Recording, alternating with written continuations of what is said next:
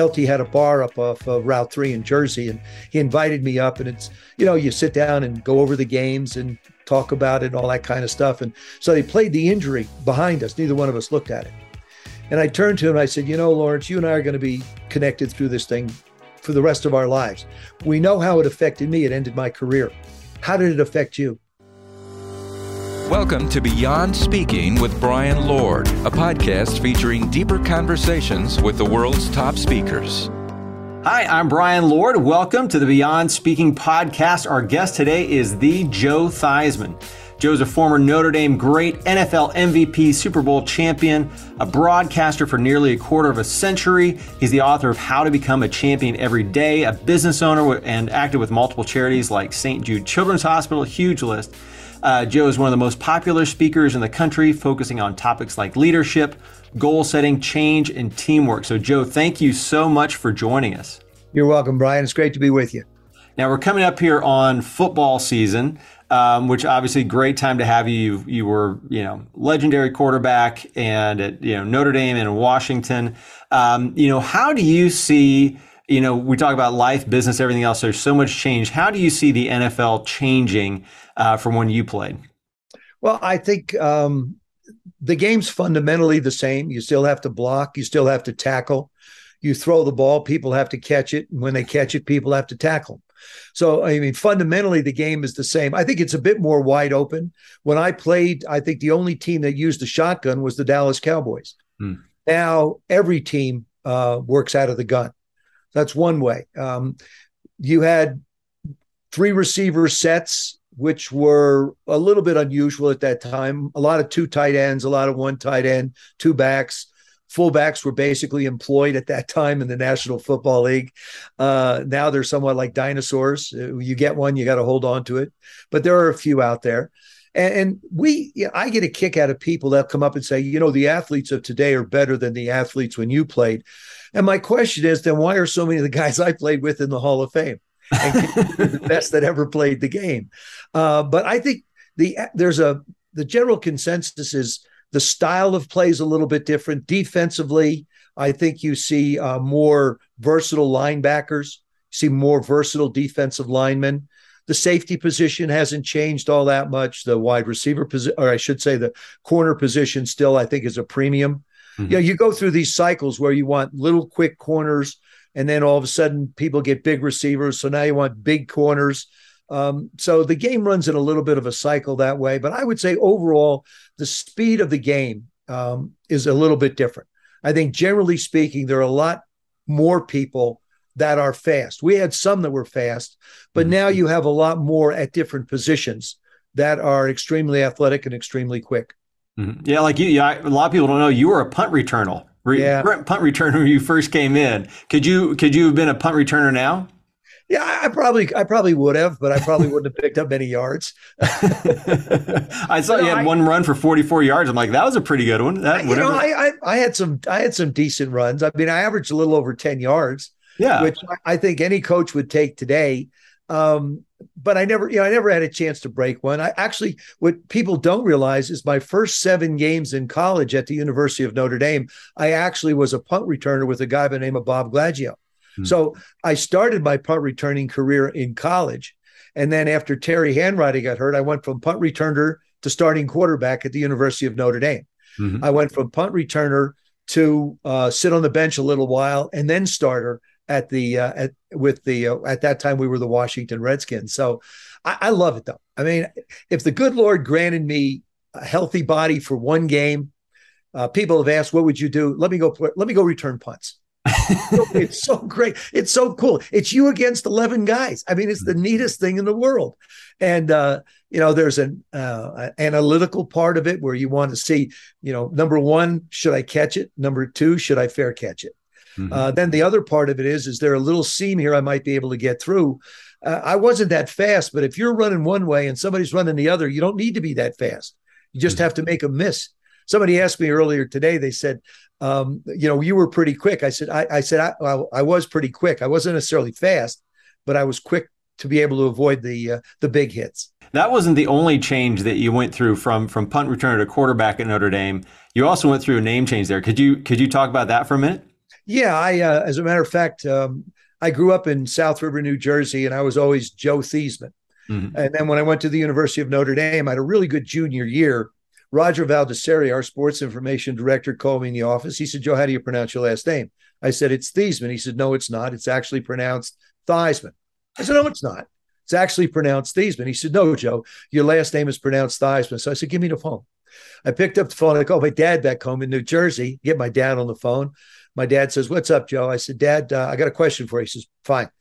Uh, I said, how do you pronounce our last name? And there's like this pause on the phone. My dad comes back on. He says, Are you okay? you're a senior in college. You don't know how to pronounce your last name. What's going on? I said, I'll explain it later. Just tell me, how do you pronounce it? He said, Thiesman. I turned, hung the phone up, turned to Roger. I says, Raj, look, my last name is Thiesman. I know. I just got the phone my dad. He said, Joe, I want to tell you something. There's a trophy out there called the Heisman Trophy. He goes, best college football player in the country. We think you have a chance to win that trophy, but we're not just going to count on your athletic ability. Heck no. We're not even going to count on the reputation of the University of Notre Dame, but we think by just simply changing the pronunciation of your last name from Theismann to Theismann to rhyme with Heisman, we can get you that trophy. So it was really the first, I guess you could say, public campaign mm-hmm. to try and get someone the Heisman Trophy. Uh, Jim Plunkett actually won it that year, and I finished second uh, in the balloting. And people have come up to me. It's really funny. Say, "Man, it must be really neat to have a trophy named after you."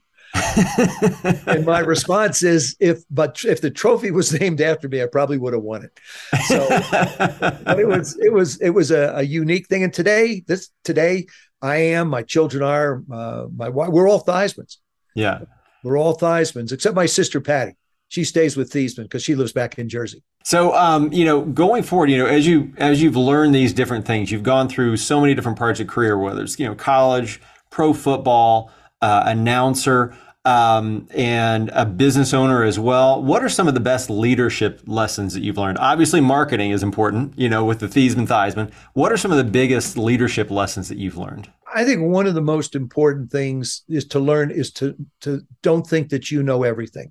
Hmm. I think I think humility is very important at the leadership position. You can be humble and strong and lead, but to think that you know everything is a big mis- big misconception. The other thing is is there's strength in the people that you hire or the people that you surround yourself with. And this is a great this is a great lesson I learned from Joe Gibbs, my head coach. The, the people that he had in charge of the defense, in charge of special teams, the tight end coaches, the running back coaches. These were all individuals that that were like-minded in their work ethic when it came to the way Joe worked, because he slept at Redskin Park at that time three nights a week, because that's what we called it. But he slept there three nights a week uh, I'd walk in and coaches would be asleep on the floor. I mean, they were committed men.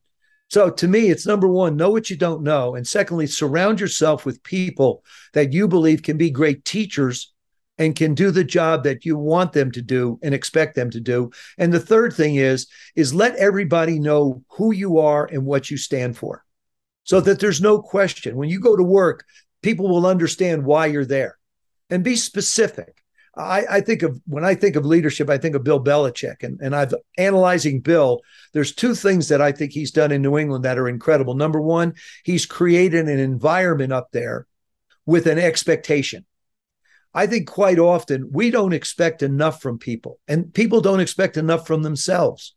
So it's a great chance to be able, as you lead them, to give them a chance to have an expectation, to be able to go out and execute the things that they need to do. Um, and, and those and, and, and to be a great leader, I think you have to be accountable to yourself, and the people have to be accountable to you. Mm-hmm. And those are some of the things that I think are very important when it comes to leadership. How did you change from the time that you started playing in the NFL to the time you finished? I think we all grow with through experience. Um, you, I look at the young quarterbacks today, and they everybody says, "Well, this guy's ready to step in." No, they're not not in the not in the slightest. Um, there's so much to learn. I mean, every day. My my favorite saying is this, Brian: "The day you stop learning is the day you stop living," and that applies to every aspect of life. It's it's what I based my book off of, called "How to Be a Champion Every Day." Mm-hmm. The the you know the the analogies between the world of sports, the world of business, and our own lives, they're all the same, and and you have to continue to learn. And I think that's the one thing, you know, why what you do as a a person in business or in our sport is you learn a lot more, which means you have to do less hard work. It teaches you to be able to, to really work smarter. Mm-hmm. Uh, how do you take care of your body? What's your diet? You know, how, how do you how do you interact with teammates? They're all aspects of learn. How do you learn? How do you process information?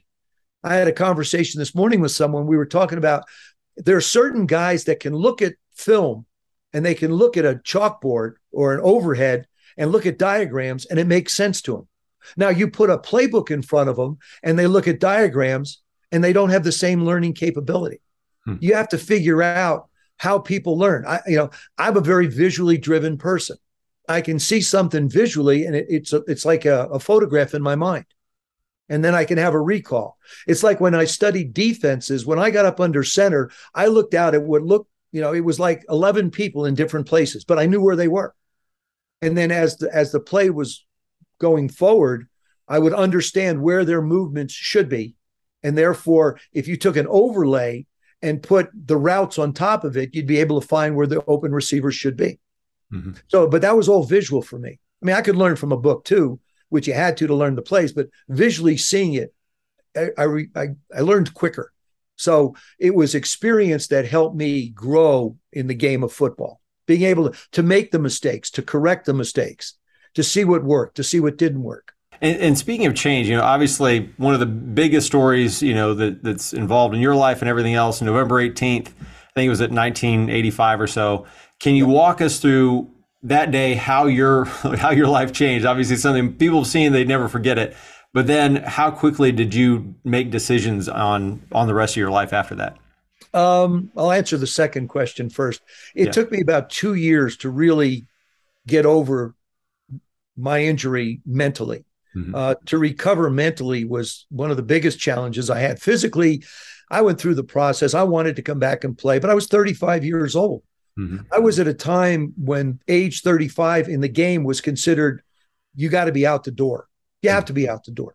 Today, if you're 35 years old, because of the lack of positions, and keep in mind, in the National Football League, you, you really have 90 quarterbacks. There's 90 positions to be filled. You know, how many of them are going to give you a chance to be able to win a championship? How many are going to give you a chance to have a winning season?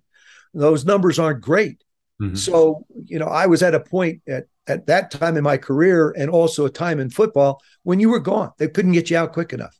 Nowadays, it's probably a four year contract for 25, 30 million. I mean, that's yeah. just, that's the way it is. And, and good for those people. I, I, I don't begrudge anybody. I think it's absolutely great.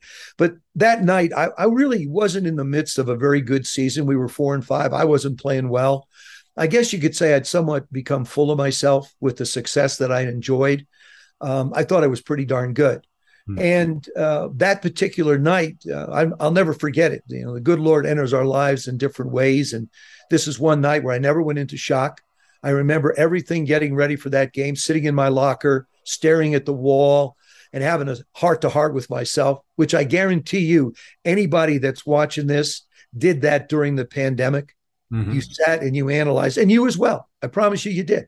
What mm-hmm. am I going to do with my life? Where am I going? What's happening to the company? What direction am I going to go in? These are all the things, these are conversations that we have with ourselves. And I did that. I sat at the sat in my locker and stared at the wall and I said, All right, Joe, it's the Giants, it's Monday night TV. It's your opportunity, which happens to be my favorite word, to go out and show the world that that Joe Theismann that you love so much is back. Get up from my locker, start out of that locker room, and we used to have that the logo of our helmet right above the exit sign. And for 12 years, I hit that logo, never said a word.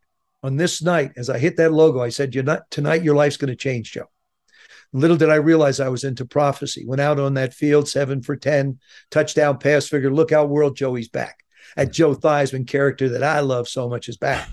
when we start to turn the second quarter, Coach Gibbs calls a flea flicker, which simply put, I took the snap from center, turned around, hand the ball to big John Riggins, our fullback. He stopped at the line of scrimmage, pitched it back to me. The Giants should all be up there trying to tackle John. They weren't. They dropped back in the coverage. I looked to my safety valve to the right. He was covered. And then Lawrence Taylor grabbed my left shoulder. His right leg caught my right leg between the knee and the ankle. And uh, right off of my left shoulder, I heard this pow pow. Matter of fact, you could hear it on television. I've mm-hmm. only seen the injury once, but you could actually hear my leg breaking. And uh, and I remember laying on the ground and you know uh, Coach Gibbs comes up and he kneels down next to me and he, you know, Joe, you've meant so much to this football team. Joe, this is a heck of a mess you've left me. And I said, I'm sorry. Um, and we chuckled and then they wheeled me off that stadium. And I've never heard an ovation like that before in my life. Everybody was just reaching out to this person who thought that he was a, an island unto himself. He thought that he was the most important person on a football team. Um, you know, I'd sort of let material things in my life dictate the direction I wanted to go. But at that night, it began a reclamation project for me where I learned so many more important things about life through that experience that uh, you're never alone in this world, that you have to worry and care about other people. You have we're, we're here to serve, not to be served. Mm-hmm. I had that backwards. And I think that's the one thing I try and stress to people that the more you can do for someone, the way you can give back in time or money or whatever it can be to help someone else's life better, believe me, you're making your own life better. And so for me, that was a night that that changed everything. And there were a couple of sort of different things that happened. Uh, for example, that next Tuesday morning, when I'm in the hospital, the nurse comes walking in and she says, Mr. Theismann Mr. Taylor's on the phone. Would you like to speak to him? I said, Give me the phone. Uh, I said, LT, is that you? He says, Yeah, Joe, how you doing? I said, Not very well. He says, Why? I said, Why? You broke both bones in my leg for crying out loud. He said, Joe, you have to understand something. I don't do things halfway. Got to go to practice. Talk to you later. Um, but he called to see how it was, and we chuckle about that all the time. And there was another instance about four or five years after that that LT had a bar up off of Route 3 in Jersey, and he invited me up. And it's, you know, you sit down and go over the games and talk about it all that kind of stuff. And so they played the injury behind us. Neither one of us looked at it. And I turned to him and I said, You know, Lawrence, you and I are going to be connected through this thing for the rest of our lives. We know how it affected me. It ended my career. How did it affect you? Hmm. And he said something I thought was very prophetic, Brian. He said, Joe, I learned a great lesson that night that no matter how great you are at what you do, it can be over in an instant. And that every day you have to get the most out of your days. If you can, and you can't wait till tomorrow. And I tell people this all the time. If you've got a riff going on with somebody, if you're mad at someone, pick the phone up, put it behind you. Because being mad at people and angry at people takes a lot of energy. It's a lot of negative energy you don't need in your life. And so, you know, that I thought was very prophetic from Lawrence. Hey, man, live life today because you don't know. There's no guarantees about tomorrow. Well, thanks for sharing that. That was one of the questions we'd gotten some, you know, questions from different people. One of those, Brandon Keel, you know, are you and Lawrence Taylor friends now? So I guess that uh, that well, answers that. Brandon, we are, and, and we and we actually have played golf together. But I won't let him stand where I don't see him.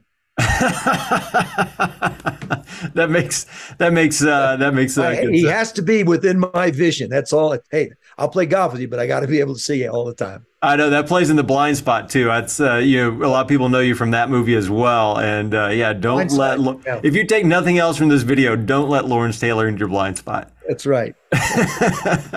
Very cool. Um, so you said it took about two years to uh, to really get mentally back into that. What were your and I know you're really big on goal setting. This kind of leads into onto that. You know, you're you're very big on actual people writing down their goals, making yeah. that. How are you going to get there? Um, what process did you go through in that, and what would you advise people to do who are faced with a big change in life? Well, I, I, had to I had to reassess my life first of all. Uh, like I said, I had to I had to be a different I had to be a different person than I was. I had to work on myself. I think that's one of the things that happens when you go through changes in your life is really look at who you are. You know, who have you been kidding? Who have you been lying to? Uh, you know, be truthful to yourself. Be truthful for the things that you want to do. You know, seek the things you enjoy and have a passion for. That way, it gives you joy in your life. And I think if you have joy in your life, you have meaning in your life. And it, you know, when you wake up in the morning, it's like I got something to look forward to. I think that was that was important for me. And then also, I got right into broadcasting. I stayed close to the game I loved. Uh, in '86, I wound up, you know, doing you know CBS for two years, and then I went on to ESPN for, I think, 18, 19 years, and then three years at the NFL Network. So mm-hmm. uh, I spent a lot of different time around the game still. I love the game. I'd still work out for coaches. I'd throw defensive drills um, when my leg got better. It took two years for my leg to get better. Mm-hmm. And so as I healed physically, I healed mentally. And I kept thinking that, you know, what was I, I knew I wanted to get into broadcasting. I knew I loved the game and I wanted to learn as much as I could. Like I said, you know, my favorite saying is the day you stop learning is the day you stop living in every aspect of life. And so I wanted to uh, I wanted to expand that, and then I got into the restaurant business. I had as many as six at one time, and and now I'm in, in various types of businesses, and and now I have a chance for the last 40 years to be able to get out and uh, do motivational speeches and really talk to people. I, you could call them motivational. I, I would like to uh, maybe identify them a little bit differently as insightful conversations, mm-hmm. using my examples from my life to maybe give you a chance to look at what's going on in yours and hopefully you know maybe not have to go through some of the trials and tribulations that are probably out there for all of us after you hear about some of the things that I've gone through. Um, and and just wanting to be a better person all the way around you know wanting to serve people. I I I have a website uh, called joetheismann.com at that website you you see a list of items that I sign for people trading cards uh, pictures jerseys helmets pennants. And all I do is ask for a donation to St. Jude mm-hmm. in a different dollar amount. I don't, I, I take no money. I want no money. Um, and I wish I'd have done it sooner. I wish I had a chance when I played to realize how much you can contribute in, in any way you can. And for everybody out there, if there's some way that you can make someone's life better, if you can take some of the pain and pressure off of someone's life, that's why we're here. And so it, it took me a long time to learn uh, not, uh, you know, it took me a, a, time period, not a long time, you know, two, three, four years to finally find myself in going in that direction. And those were the things. And then I still write down goals in four areas personal, professional, spiritual, and financial. Mm-hmm. You know, personal, professional, spiritual, and financial. And, and I say to people, what do you want? What do you want in life? Take those four areas and think about it and write them down. And, and, and you know, they're not there forever. Your life changes and so you amend them to different things. If you're single that's one thing. If, if you're if you have a partner or you're married that's another thing. If you have children that's another thing. You continue to evolve and that's a big word is evolution as an individual. To be able to evolve as a person is very important and that helps me get in that direction when i identify. You know i came out of a world of sports where we wrote things down. Mm-hmm. i walk in a locker room there were the goals right in front of us many people that'll see this hopefully are in businesses and you'll have meetings and they'll write down what you're supposed to accomplish. Be it in our own lives we don't take the time to write them down. Mm-hmm.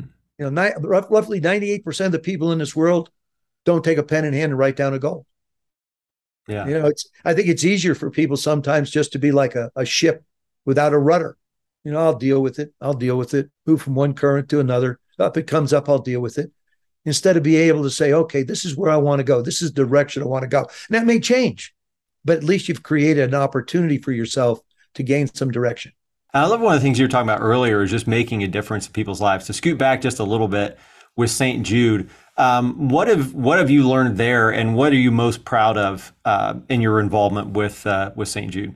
It, it, the the the people that make up St. Jude the people that uh, the the families that are there. I mean, Danny Thomas created an incredible took a dream. He and he and a gentleman by the name of Richard Shadyac. Um, they created this dream about having children be treated for cancer and not have to pay mm-hmm. from all over the world. People come and and are you know we just had this past weekend was the St. Jude Classic, uh, uh, Saint uh, FedEx St. Jude Classic down in Memphis, Tennessee, where St. Jude is located.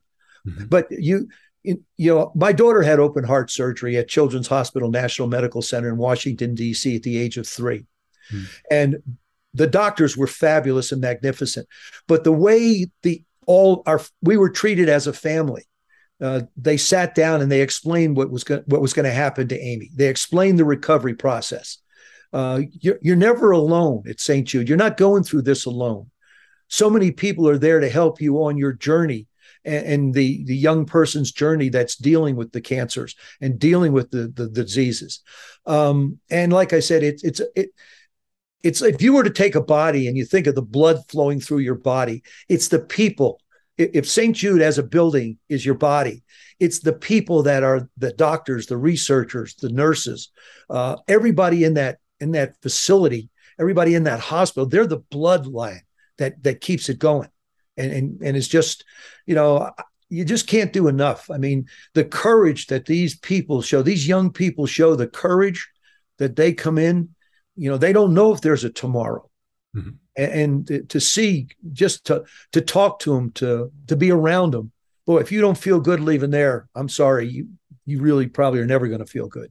Yeah, they do some amazing stuff there. We're uh, oh gosh, we're just down the road. We're in Nashville, so I've done the the marathon down there, uh, the St. Jude Marathon in the winter, and it's uh, it's amazing what they do there. So, um, but uh, one switching gears a little bit here, I want to get to some uh, some of the more the the reader questions that we had, some of the ones from social media. Um, well, this one's from Jacob Lytle in North Carolina. What's your funniest or most memorable moment as a broadcaster?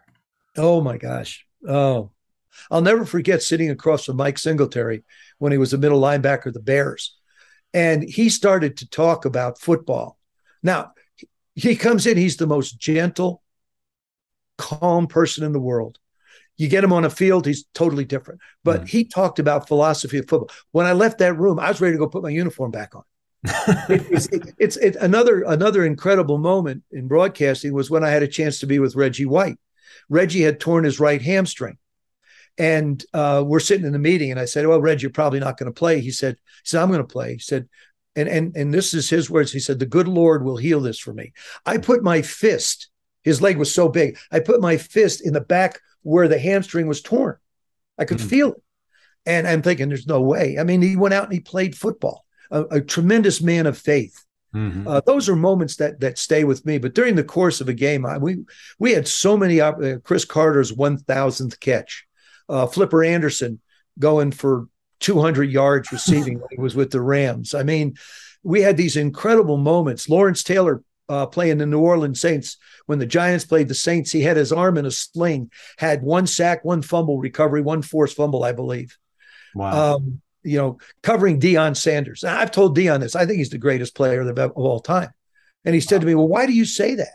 I said, Because every team you went to, you made better. Because he was, it was phenomenal you know, watching Randy Moss. Randy Moss used to love to just hang out and, and play little games on Saturday when you're out there.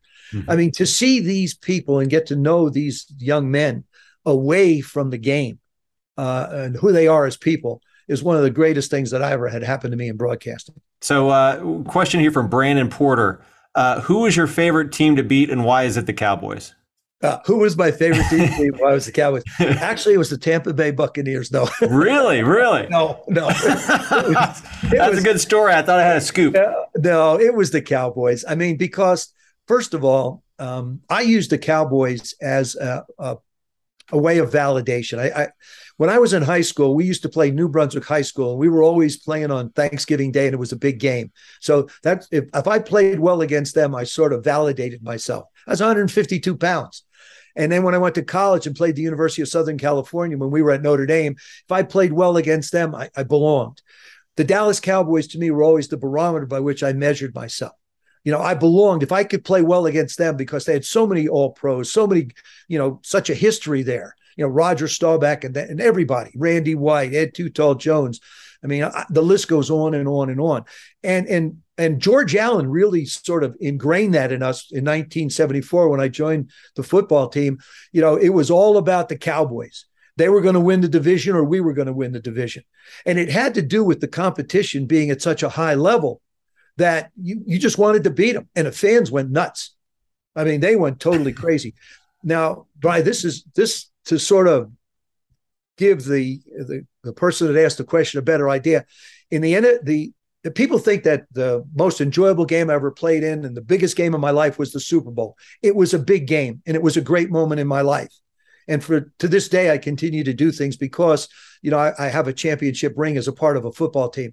But the greatest game I ever played in, had the chance to be a part of, was the NFC Championship game at RFK Stadium when we beat the Cowboys for the right to go to the Super Bowl in mm-hmm. January of, two, of, of 1982 when we when we beat the Cowboys at home and our own fans were there and they were banging their feet on these aluminum seats that were on the field and I stood on the sidelines and I get goosebumps telling this story. the ground beneath my feet was shaking. Literally the ground was shaking beneath my and I'm thinking, "Oh my gosh, this is the most unreal thing I've ever gone through in my life." And so they were good, we were good, we didn't like them George perpetuated it, and you know we just kept it going. And we felt like you know we knew that it would be one of us would be standing at the end. And actually, it's an interesting cycle in that division. The Giants went through their period of time. Mm-hmm. The Eagles went through a short and brief period of time. We went through ours, and the Cowboys went through theirs. So everybody had their moments in that division. But for me, it was always, you know, the Cowboys were the team that I wanted to play well against. And who the heck would build a stadium with a giant hole in the middle of it that they couldn't close? I used to, I, I, used to get the living daylights knocked out of me, and I would lay there at Texas Stadium, and I'd be gasping for air, going, Ugh, and I'd look up, and I'm thinking, what? Why is there a stupid hole in this stadium? Crying out loud! Couldn't you just cover it?